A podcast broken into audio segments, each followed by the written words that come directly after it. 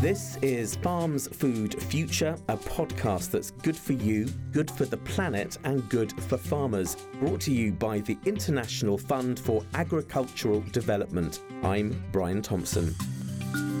We have the latest from IFAD's Associate Vice President Donal Brown on how small scale farmers are dealing with the COVID 19 crisis more than one year on and counting. Also, we talk farmers' mental health under the pandemic.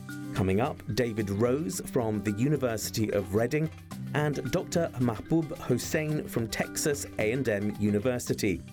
And we'll be talking to a Brazilian doctor about her research into the link between pesticides and mental health in farmers in southern Brazil.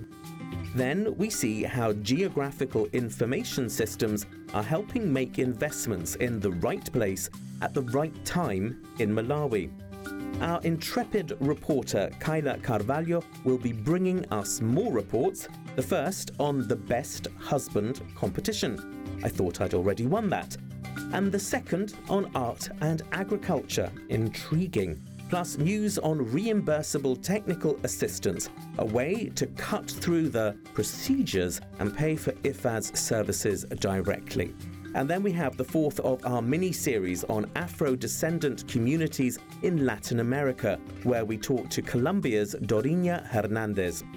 Don't forget, we want to hear from you. What do you think about our stories and who do you want us to be talking to? So please get in touch with me at podcasts at ifad.org. And don't forget to subscribe to this podcast via your favourite podcast platform and please rate us.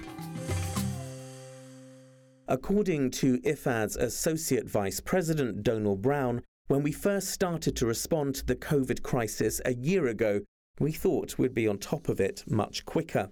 No one a year ago thought we'd be where we are now a year on. With new waves of the pandemic sweeping through Africa, Asia, and Latin America, and a third wave threatening Europe, Donal Brown told me more. The situation is still extremely serious. One could maybe say more serious because of the time it's gone on. So, in that context, IFAD's response is even more important. And what we're now doing is extending our our emergency response and recovery programs under the uh, under the uh, COVID fund into 2022. We we originally envisaged that we would um, be ending them during 2021, but it's clear that the impact of COVID, particularly on the rural poor, will go on not only for next year but for many years to come. So we're extending our sort of uh, relief and recovery programs into 2022. At the same time, we are repurposing more uh, of our project funding, our, our ongoing project funding to support COVID. So we will be up to over 200 million repurposed very shortly. Uh, and then lastly, we are continuing, given the length of time this has been going on, we, we did a number of studies which I've talked to you about to support governments in understanding their policy responses. Well, it's clear that uh, there are new studies needed to, um, to look at the situation given the length of time it's gone on. So, for example, one uh, let me give an example of one second round sort of assessment of COVID 19 challenges that we funded in Bangladesh. Uh, initially, we funded some work which helped uh, ensure that agricultural inputs were seen as a priority uh, commodity for movement despite uh, transport uh, movement restrictions. Well, the second study we've just funded has shown that domestic reserves of rice, wheat, potatoes, pulses, maize are really starting to reach critical levels of you know the supplies of them due to the prolonged pandemic. So that the government now needs to look at how to uh, how to ensure continued national food supply of some of the key commodities. Are governments would you say getting the message that rural communities in developing countries need support now more than ever?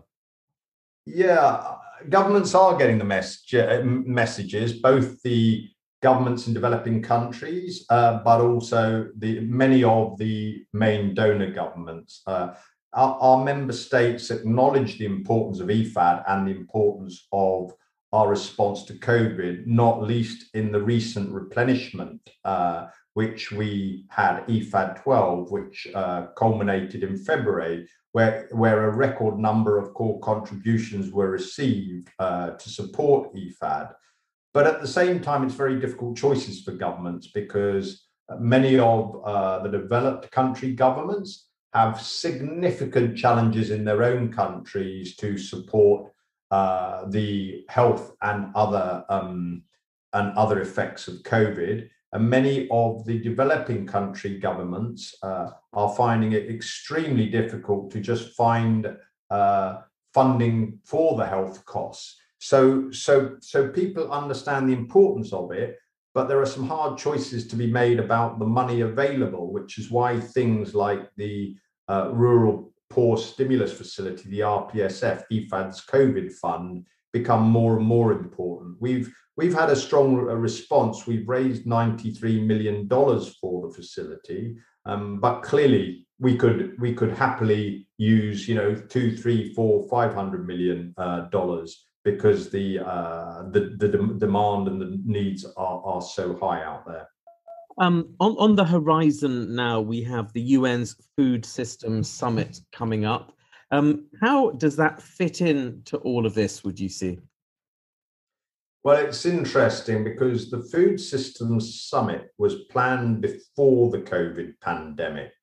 Um, you know, even before the COVID pandemic, the food systems faced enormous challenges globally. Hunger had been starting to rise again for a number of years, having fallen, you know, for a period. Uh, in 2019, there were 690 million hungry people in the world, and it was clear that healthy diets uh, were not uh, accessible to many, many people in the world, uh, unaffordable for over 3 billion people. So there was clearly a real issue about our food systems before uh, COVID. But the alarming effects of the COVID pandemic on human health, on environment, has set us further off track uh, on our on our goal to feed people with good, nourishing, balanced diets. So the Food Systems Summit has become even more important since the pandemic because it's been a real eye opener. Um, the pandemic's been a real eye opener on the vulnerability of the food systems, which are already there, but has really put them into the spotlight, not only in developing countries, but in developed countries. You know, there is uh, there is there is a real opportunity because in developed countries are also looking at sustainable food systems and what it means for them. This is not just a, this is just not a developing country problem, and and and, and that one could say was one of the if there were any positive effects, positive effects of, of the COVID pandemic, that is, you know, it is acknowledged as a global problem. Thanks to IFAD's Donal Brown, IFAD alongside CARE USA will be leading on track four at the Food System Summit on advancing equitable livelihoods. More information on that via the IFAD website, ifad.org. Coming up, we're talking mental health and farming and some exciting new research. This is Farm's Food Future. Farmers' mental health and resilience and the effects of the COVID 19 pandemic are the focus of a major new research project led by the University of Reading, along with the universities of Exeter and Sheffield in the UK. The research team will work with farmers and organisations involved in supporting them to understand how the spread of the coronavirus has affected agricultural workers and their resilience to mental ill health.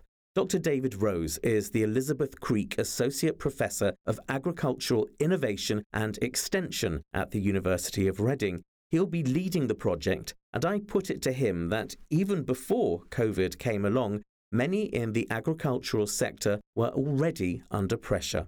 Yeah, under pressure everywhere, I think, but um, particularly in the UK with changes to agricultural policy after Brexit, farmers were facing huge financial uncertainty which was contributing to already fragile mental health because of isolation and, and risk and loneliness and long working hours, all those things. So, yes, it was always challenging for farmers.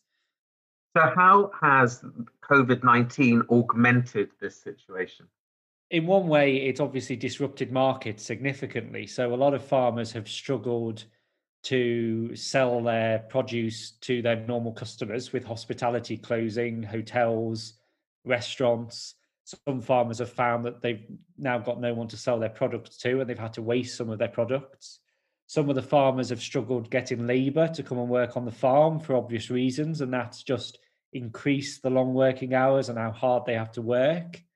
And then, uh, lastly, and probably the most important way that COVID has has really stressed mental health further, is that farmers have lo- lost their opportunity to have social interaction with friends in the pub or, or fellow farmers at agricultural shows, or lost the opportunity to go and see new management practices on other farms. So that they've they've really struggled to access that social sort of business emotional support um, that they get from those you know quite informal interactions in in social places that have been closed down.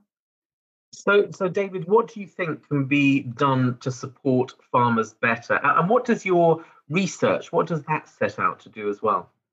Um, so i mean firstly it's it's research with with exeter sheffield led by the university of reading. So we want to firstly explore the impact of COVID 19 on farmer mental health in the UK to try and understand what the extent of the problem is, because the statistics seem to show that it has worsened. So there has been an increase in calls to farmer helplines, for example, citing mental health issues and COVID.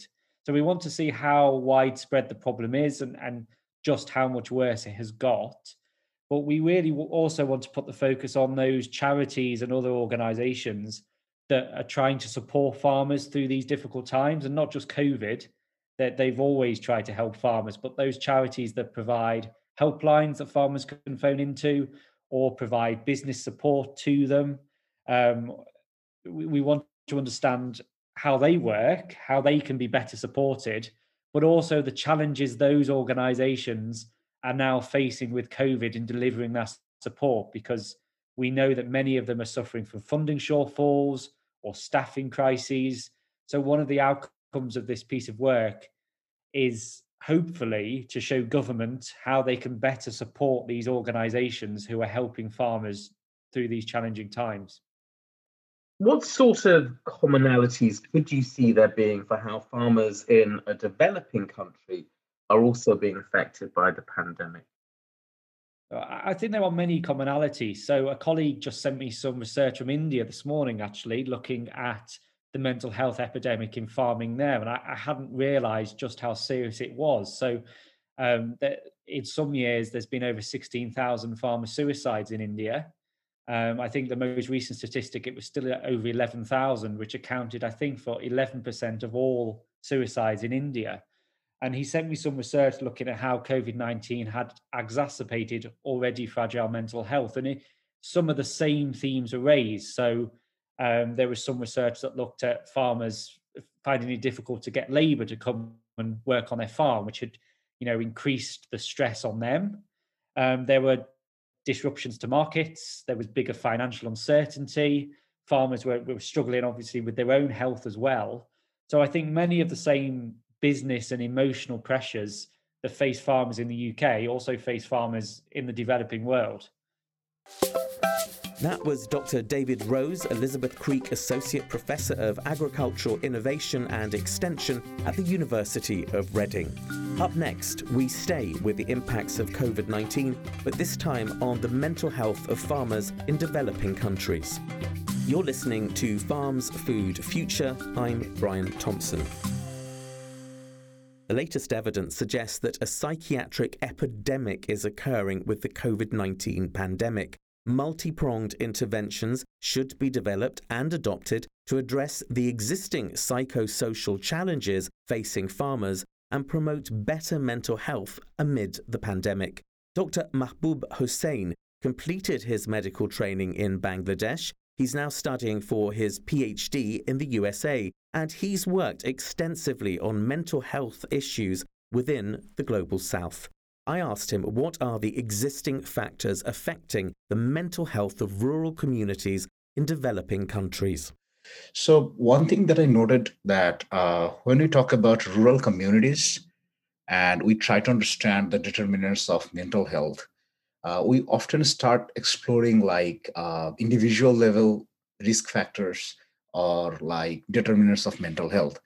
But one thing that is like often um, like under investigated is the psychosocial stressors that uh, emerge from systematic exclusion. So, for example, most of the developing countries, uh, they often focus on development and like uh, providing services in urban areas, but in most cases, rural people don't have access to like social services and health services. So this is one challenge, and at the same time, like when they have limited economic opportunities or like uh, limited chances to improve their livelihood and their quality of life, these things like critically affect their uh, mental health and well-being. And when it comes to south asia where like in different south asian countries the rural population is nearly 40 to 70 percent although like they have a major proportion of the total population in this country but the major amount of uh, government expenditure or public expenditure goes to like infrastructure development in urban areas or like providing services to those people who don't need that much or may, they might have the resources themselves that they can improve their lives. But when it comes to rural people they have limited resources limited opportunities and one thing that i want to highlight is it is quite systematic one thing I would like to ask is with the onset of the pandemic, COVID 19, what do you mm-hmm. expect? Has, has this exacerbated the situation in terms of pressure on mental health for for for rural communities what covid-19 has already like shown us is uh, the existing disparities that have been in place but maybe we didn't talk much about them. But this pandemic just like revealed those existing gaps and in many cases it has already widened the gaps. For example if we consider a hypothetical case of a person suffering from depression in uh, some south asian village a rural area so during this pandemic this person is more likely to experience like uh, lack of economic opportunities or employment. For example many farmer, farmers committed suicide during this pandemic. And farmer suicide is quite common in south asia. But during this pandemic the stressors became little different. For example those farmers who didn't have their own lands they used to work on lands of other people. But even those uh, farmers don't have their agricultural lands or like they don't have like active agricultural operations. So for that reason like temporary uh, employment opportunities have also declined during this pandemic. And if this like socioeconomic problems impact the mental health of the vulnerable individuals they cannot even avail mental health services because in rural south asia mental health services are not readily available but for worst cases, they used to travel to urban areas. And guess what? During this pandemic, uh, many urban hospitals have been transformed to COVID hospitals, which means they're um, like providing emergency care or COVID 19 related care. So, mm, those areas, such as psychiatry or mental health, that are not perceived as medical emergencies, these services have like decreased or declined during this pandemic. So even if someone manages from the rural area to recognize that, yes, I'm suffering from a mental health problem and I need care, but I know it very well that in my community or my area, we don't have uh, mental health services. So I have to go to the urban places. Even if that person manages to travel to that urban place, the service is not available there. So, is there a, a, a, solution to this? Is, is there a plan of action you would you would council that we we we start promoting? So one thing that we could we can like possibly recommend is uh, looking into what is in place or like what are the minimal resources that we already have and how we can leverage on that for example most of the rural communities or developing countries let's say uh, they have wonderful community health services or primary care services in most cases. And this is why like immunization or vaccination in developed countries is going pretty slow. But when it comes to uh, LMICs like India or Bangladesh, like they are doing really well because they already have a community health plan or a strategy and they have good community partnerships. So their primary care and community health i think this is one place where like we can look into. And if we have to recommend something i think it would be really fruitful if we could integrate mental health services and psychosocial psychosocial support in existing community health services or primary care services that was Dr. Mahbub Hossain from Texas A&M University. Up next, news from Brazil, where we'll be talking about pesticides and how there is a suggestion that they're connected to the mental health of farmers. You're listening to Farms Food Future. Our reporter Kyla Carvalho has been talking to Dr. Neice Muller Xavier Faria who's been studying the association between pesticides and the mental health of small farmers in Brazil for more than 20 years. In a few of her studies in the south of Brazil, she was able to observe clear correlation between farmers who developed minor psychiatric disorders and those who suffered pesticide poisoning, among other factors. Neice explains some of the science behind it. We don't have a clear answer about all the mechanisms. There are some chemical groups, mainly insecticides, but within the different groups of insecticides, the group of organophosphates, which we have already established the possibility of having long term effects. And this was the group that we identified in our research. Those who worked on farms that reported the use of organophosphates, they had more mental health issues. There is a mechanism that is biochemical inside the body of people. But there are also other possibilities, and we are not sure if the impact of pesticide poisoning could not bring other repercussions. Nowadays, there's a new area of study, not so studied in Brazil yet, called epigenetics. And according to this new line of knowledge, some exposures throughout life, not exclusively exposure to pesticides, it can also be cigarettes, alcohol, drugs, and even medicines, can impact our genetic structure, not the DNA chain, but a more external structure, and this can even be transferred to the following generations. This change was well documented in rats, and the study included some pesticides among them. Again, organophosphates. So, we don't have all the information to be sure. But one of the suspicions is the possibility of pesticides having an epigenetic impact, and because of this mechanism, people develop problems such as depression. That is a possibility. So, when we talk about pesticides affecting mental health, would depression be the most common scenario? It would be depression. It is what appears most, it is what we see most. I started to study this because I was a rural doctor. I was a family and community doctor before becoming an epidemiologist, and before becoming an occupational doctor. And then we noticed that there were a lot of people with psychological problems. Every time we started to think of a research project in some municipality, the local manager requested that we evaluated that as well. The managers demanded that because of the very large number of people with mental health issues. Of course, the rural area has other problems too. There is the migration of the youngest and most educated, which generates the phenomenon that we call empty nest syndrome. It is quite strong in the rural area, and we witnessed that in several interviews. There are problems related to economic issues. The farmer is hostage to the climate and often hostage to bank loans that have been made. When they have a hard time paying off the debt, that undoubtedly increases mental health problems a lot. And there are also other problems such as alcohol consumption and other issues that sometimes occur on farms that might contribute to that state. How can we reduce the risks that the indiscriminate use of pesticides offers Brazilian farmers? First of all, we need to recognize the risk, which is what we are talking about here, and what we have been doing in order to alert the population. The risk exists. The risk has different degrees. Obviously, the risk is greater for those who have the greatest contact with pesticides. There are also people who are more susceptible.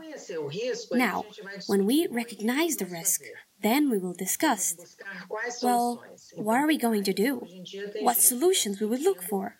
There are several of them. Nowadays, there are people who are discussing changes in the agricultural production model, which is very important and encouraging sustainable ways of production. There is also another discussion, which is to replace the most toxic products with less toxic ones. So there is a discussion in Brazil. What is the production model that we want to follow? What is the possibility of adjusting the agricultural production model? Preferably without causing too much of an economic problem, because we have to consider that with the current situation. There is also other ways to control this exposure, such as supervision of agricultural stores, the usage of agronomic prescription, and the identification of those who left pesticides residue. We also need to insist that at least the waiting period is respected. Besides that, we should build in an organized way partnerships with various sectors. The health sector has to have partnerships with the agricultural production sector and with the education sector so that people start to take this problem seriously. So, we have a lot of discussions, some suggestions, but nothing close to an instantaneous solution. Uma coisa assim que resolveu. That was Dr. Neice Faria speaking to Farms Food Future. Coming up, Irshad Khan's report on geo monitoring and evaluation. This is Farms Food Future, and I'm Brian Thompson. In 2019, IFAD ran an innovation challenge for staff to propose new projects that would help deliver better results quicker. Nine of these projects were funded, including geo monitoring and evaluation. The Geo M&E project shows the power of leveraging geographical information systems and Earth information systems such as satellite imagery. These tools enable IFAD to obtain faster, more accurate, more useful information to support projects from the design phase through the implementation phase to evaluating its impacts many years after the project has closed. Our reporter Irshad Khan spoke about the Geo M&E project with Athur Mabiso, senior economist in the Research and Impact Assessment Division. Now, in the case of what we're doing here in Malawian Pride, an important aspect there is in terms of being able, before we actually implement, to assess where do we put the exact uh, location for the investments, but also I think in terms of assessing the potential implications before we actually implement. So, you know, there's a lot of work around checking whether, you know, the infrastructure, particularly where there are dams, for example, whether that would cause any uh, negative impacts if we were to make the investment, if we were to go forward with it. And so, in a way, it's a tool that's being used, in particular with with the engineers, to select the project uh, locations, specific project locations. So we do know the general location in terms of the general area, but then where exactly to put the, the infrastructure, the implications, both from a, a SECAP, uh, you know, environmental safeguards and social safeguards perspective, to get a sense of what does it mean when we make these investments. So I think that's that's one aspect. Then another aspect which is really important for us is being able to to look at that place where the investment is happening before we make that investment. So in terms of a baseline. So understanding, okay, what is currently happening? What are the livelihoods of the people that are living in these areas like?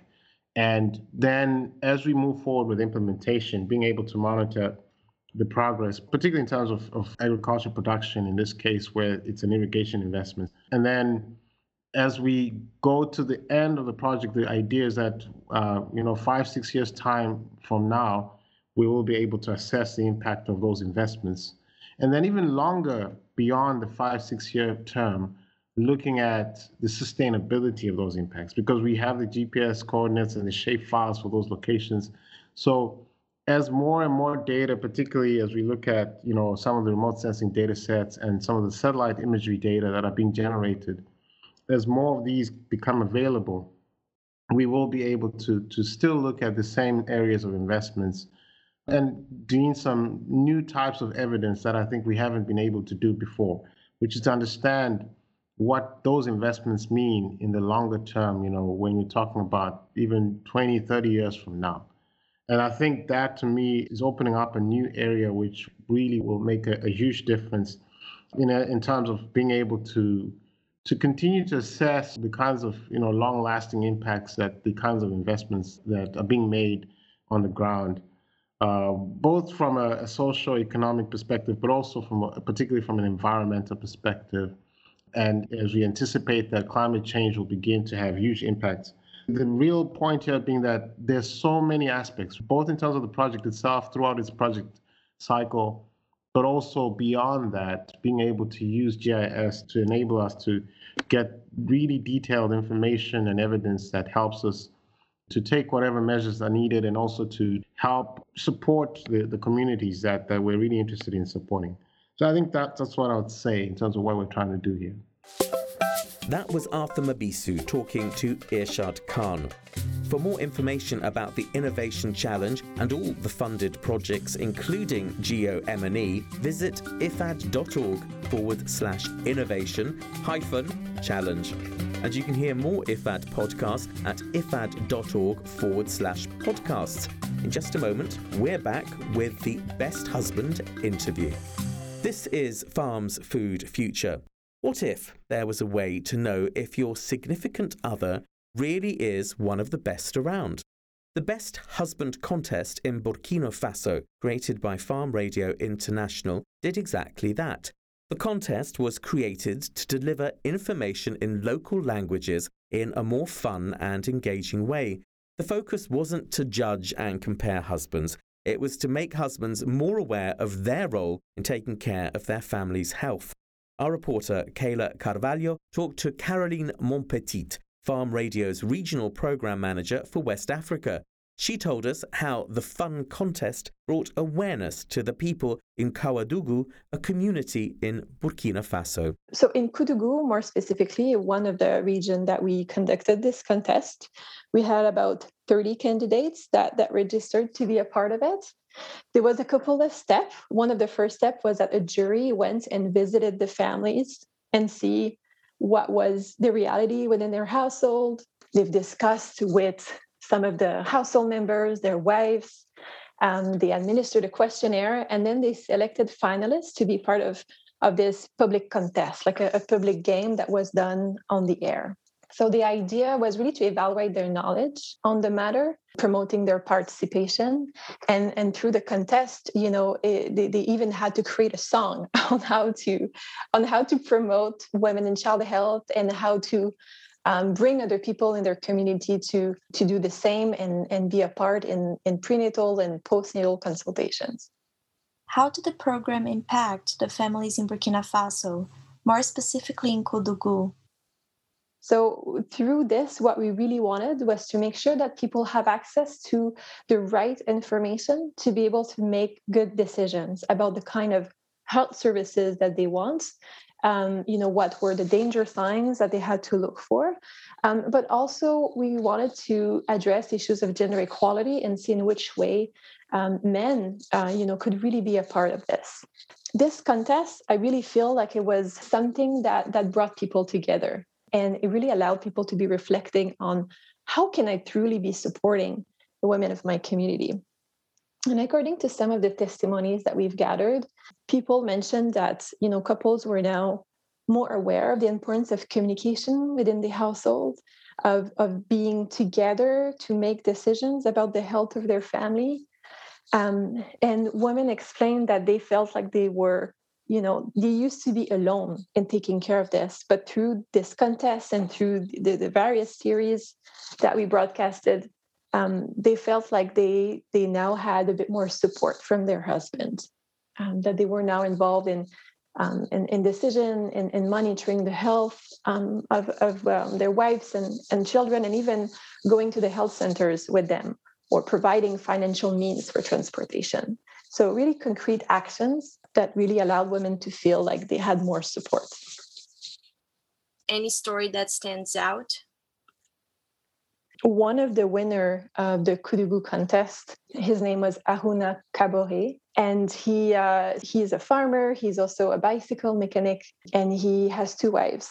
Both of them really attested to the fact that since um, he was part of the contest and listened to the radio program, they really felt like they were more supported by him. He he attended um, the the prenatal and postnatal consultations with them, and you know uh, beyond his implication within the household and taking the time you know to to communicate with their wives and and supporting them in some of the daily tasks even that they had to take in he really took it on himself to to educate others as well so he's really seen as a community leader.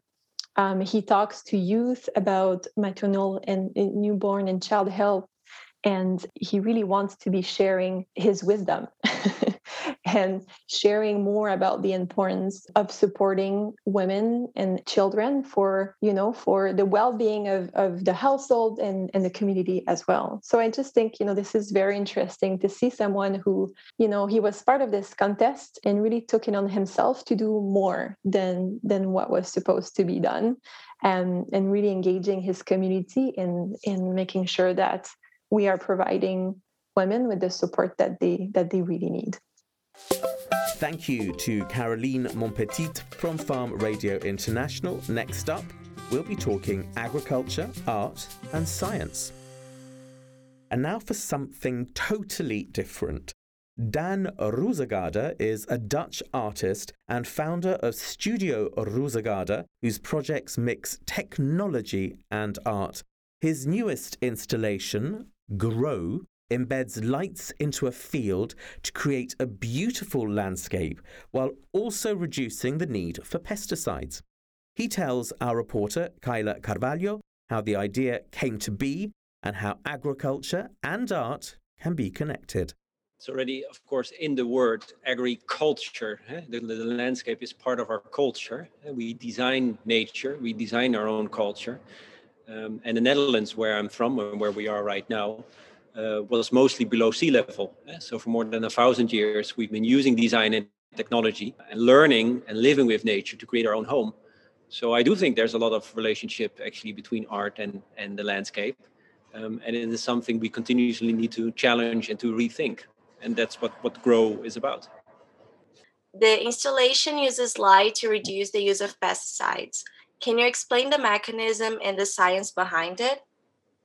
Yeah, Grow was actually inspired as a, as a dreamscape, a 20,000 square meter work of art, work of design to, to highlight the beauty of these huge fields that feed us. And at the same time, trying to improve them and, and, and making them more uh, sustainable. Uh, light recipes is a term used by photobiology people uh, with a very specific wavelength where red and blue light can enhance the growth and ultraviolet light activates the defense mechanism of the plant and therefore pesticide can be reduced. The first thing I'm mentioning, red and blue, has been used indoor uh, greenhouses for more than 30, 45 to 50 years. But the ultraviolet is actually quite pioneering. And we teamed up with Biolumic, they're in New Zealand, and Wageningen University, one of the most famous agriculture universities in the world, uh, to explore that. So it highlights the beauty and it's a platform um, yeah, to use light to to make agriculture uh, more sustainable. So um, yeah, that's I think it's fascinating. How is Grow different from your other projects? It's not. It's not different. It's exactly the same, but a little bit different.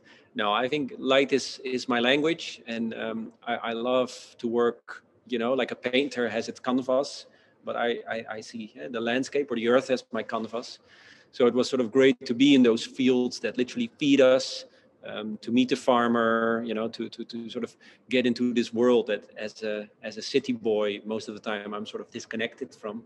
And um, so, yeah, it's, it's, it's a landscape of today and it's a landscape of the future, like all the previous project that we've done. So, so it, it, it's close to heart in that way. How do you see Grow moving forward? So the idea is that Grow will tour to 40 countries where Rabobank, uh, who supported this project, is active. Uh, each country has its own local crop, uh, like like uh, China has rice, and Australia has seeds, or um, America has wheat, and therefore each country, its crop has its own light recipe and its own yeah, appearance or its own atmosphere. So uh, we're really looking forward to create this series of dreamscapes, and that people will actually visit these places that feed us that we're so disconnected from. And i think it will be a very you know mesmerizing and, and dreamy experiences. So um, we're looking forward to that. Um, the online launch has been really successful. I think we reached more than 650 million people already with the movie and the photos. So that, we're really excited about that. And it generates a lot of enthusiasm uh, to do even more.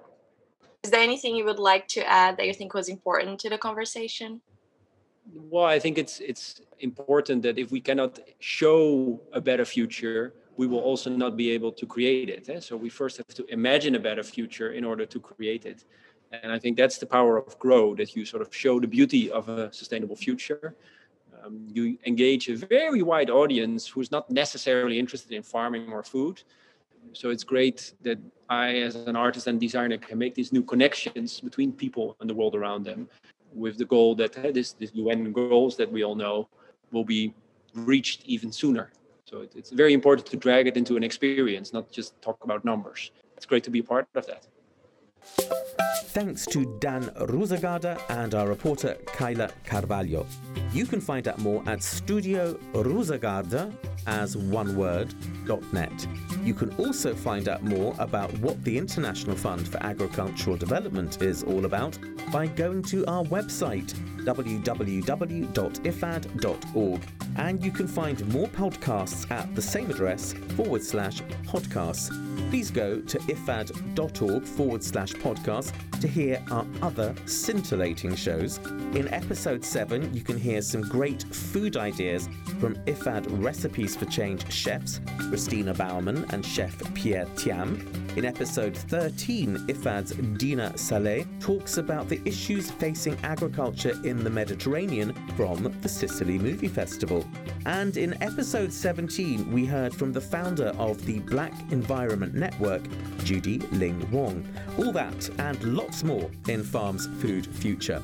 Coming up, we talk about an innovative way of IFAD cutting through the red tape.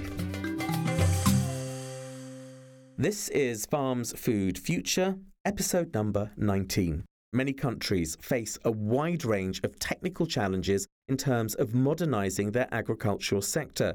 IFAD's Reimbursable Technical Assistance, or RTA programme, helps countries meet these challenges. IFAD Special Advisor Marco Marzano di Marinis told me more about the concept behind the RTA programme. Imagine a country with a wide arable land availability water resources, good climate conditions, and large smallholder labor force. But lacking of inspiration, tools, models, skills in how, you know, profitably manage these relevant resources. Or imagine a country lacking all these relevant resources and facing the same challenges in terms of technical and viable livelihood solutions. Well, IFAD reimbursable technical assistance programs aim at bridging this gap by providing technical advice of the highest quality effectively and the right in time to meet the applicant needs.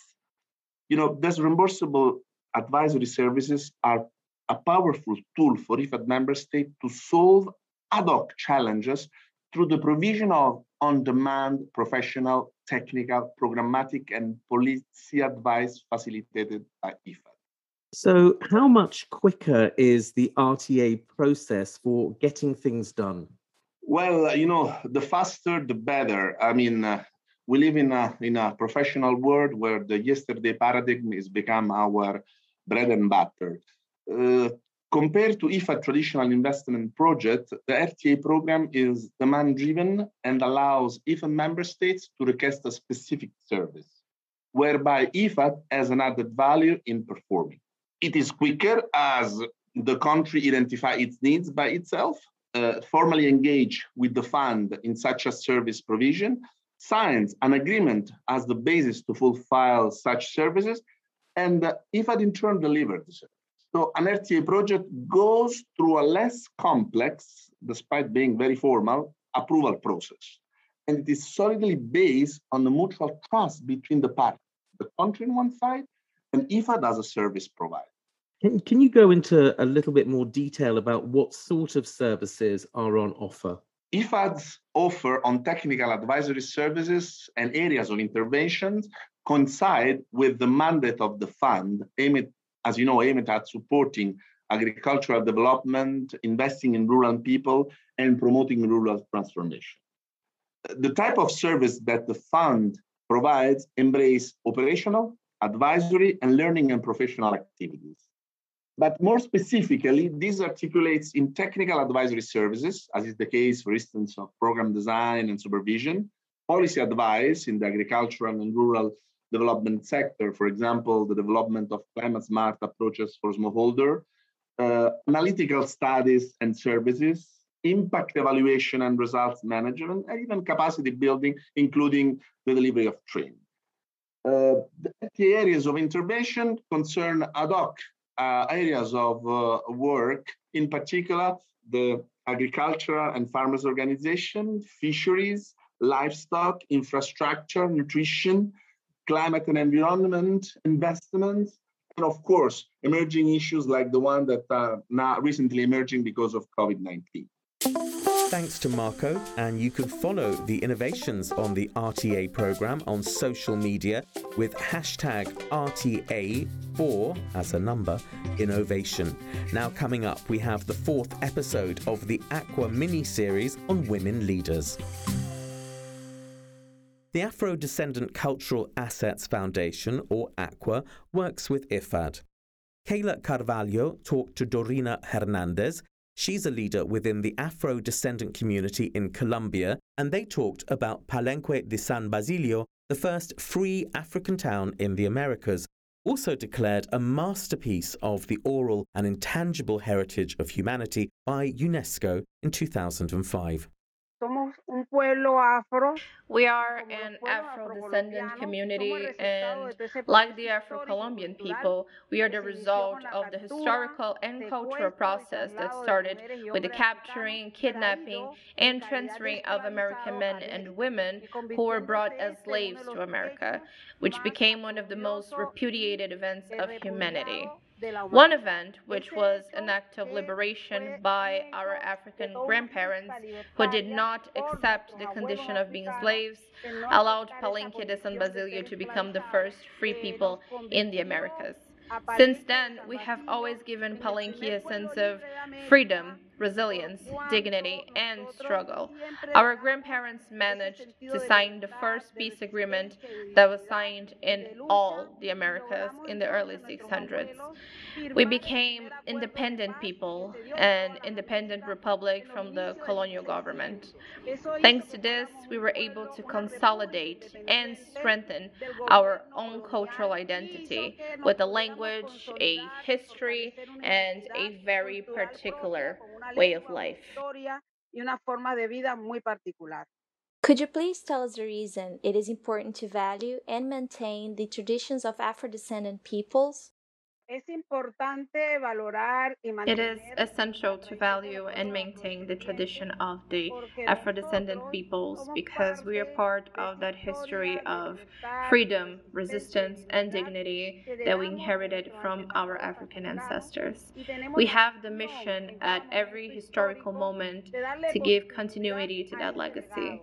A legacy that vindicated us, where we continue to be the protagonists and can continue to defend and be bearers of an ancient culture of African descent, reconstructed in each of the territories, in this case, in the Americas and Colombia.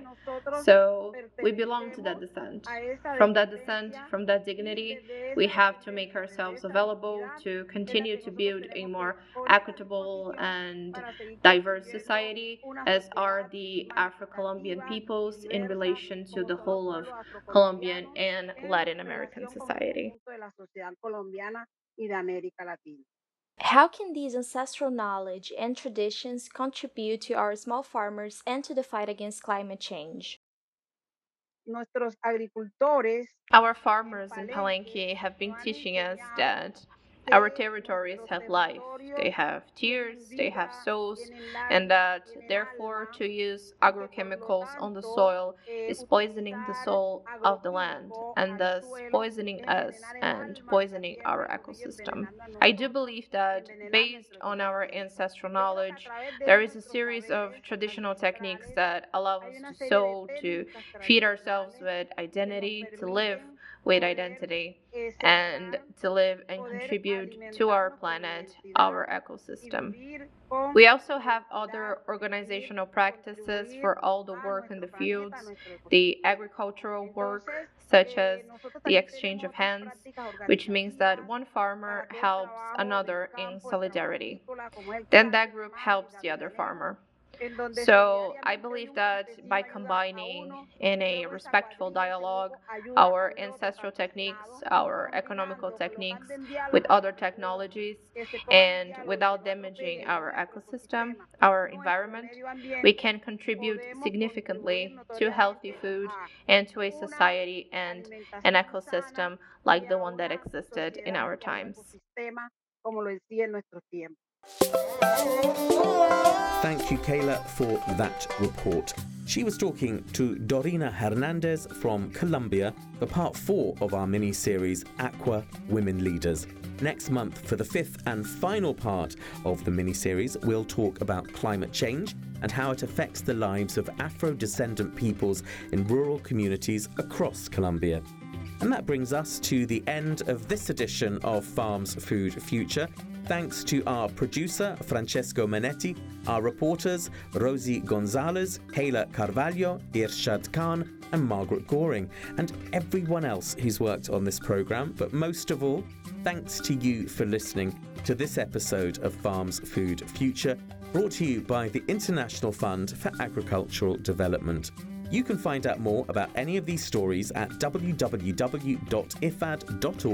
forward slash podcasts. Remember, we want to hear from you. What do you think about our stories and the issues discussed? And who do you want us to be talking to? So please get in touch with me at podcast at ifad.org. Send us your voice or text messages to that address, and we'll be happy to play you out in the next show. Also, don't forget to subscribe to this podcast via your favourite podcast platforms and please rate us. I'll be back at the end of May with more news fresh from the farm. We'll be talking all things environmental as we celebrate World Environment Day. And once again, we'll be trying to be good for you, good for the planet, and good for the farmers. Until then, from me, Brian Thompson, and the team here at IFAD, thank you for listening.